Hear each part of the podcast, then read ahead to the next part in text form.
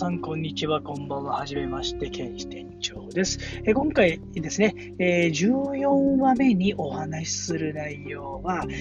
心霊体験というよりもですね、ちょっと超能力の方に関するお話っていうんですかね、予知夢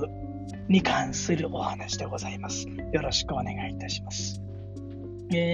こちらですね、なぜ今回このお話をしたかというとですね、ここ最近ですね、私非常に同じ夢を何回も見るんですよ。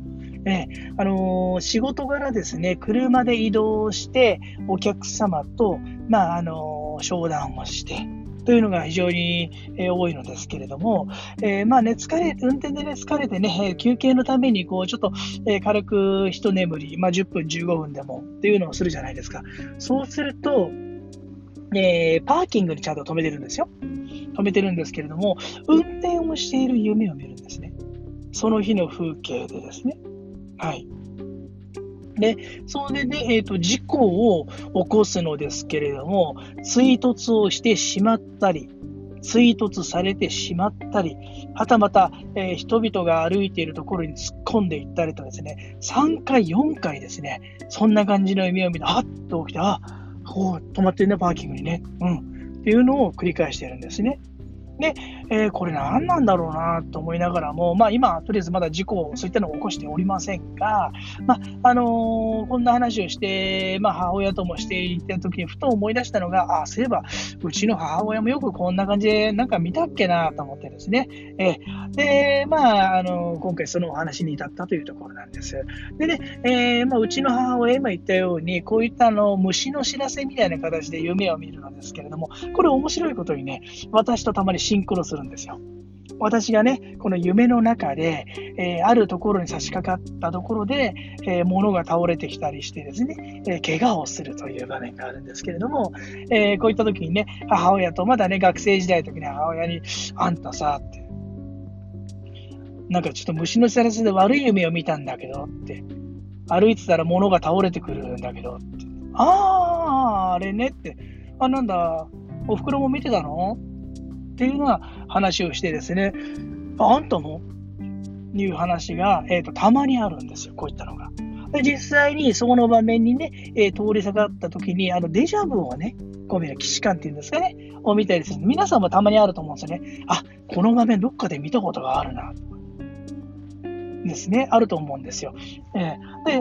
結局ね、私そこで事故は起こさなかったんですけどね、倒れてはきたんですけれども、その前に分かっていたので回避ができたと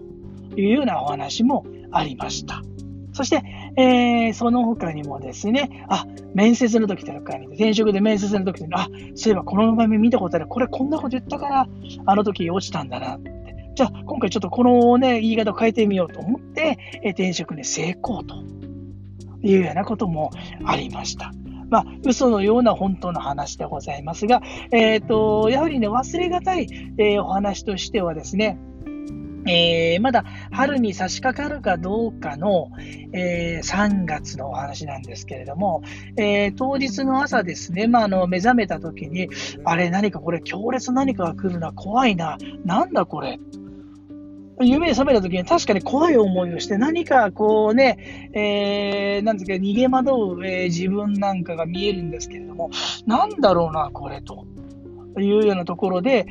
うちの母親からも連絡がありまして、今日さ、なんかさ、嫌なことが起こるそうな気配なんだけど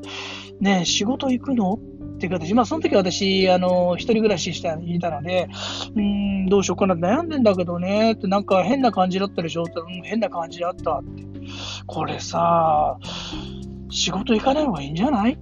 ていうような母親の提案だったんですね。でもいい加減にね、私もうその当時は30過ぎてる人間ですから、そんなんでね、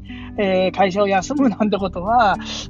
しない人間なんですけれども、この日にかけてだけは私もね、これはちょっと予測がつかないですが怖いから、やっぱりちょっと有給使って休むわと言ってですね、休みましたところ、その日に起こったのは何かというと、震災でございます。そうです。3月11日だったんです。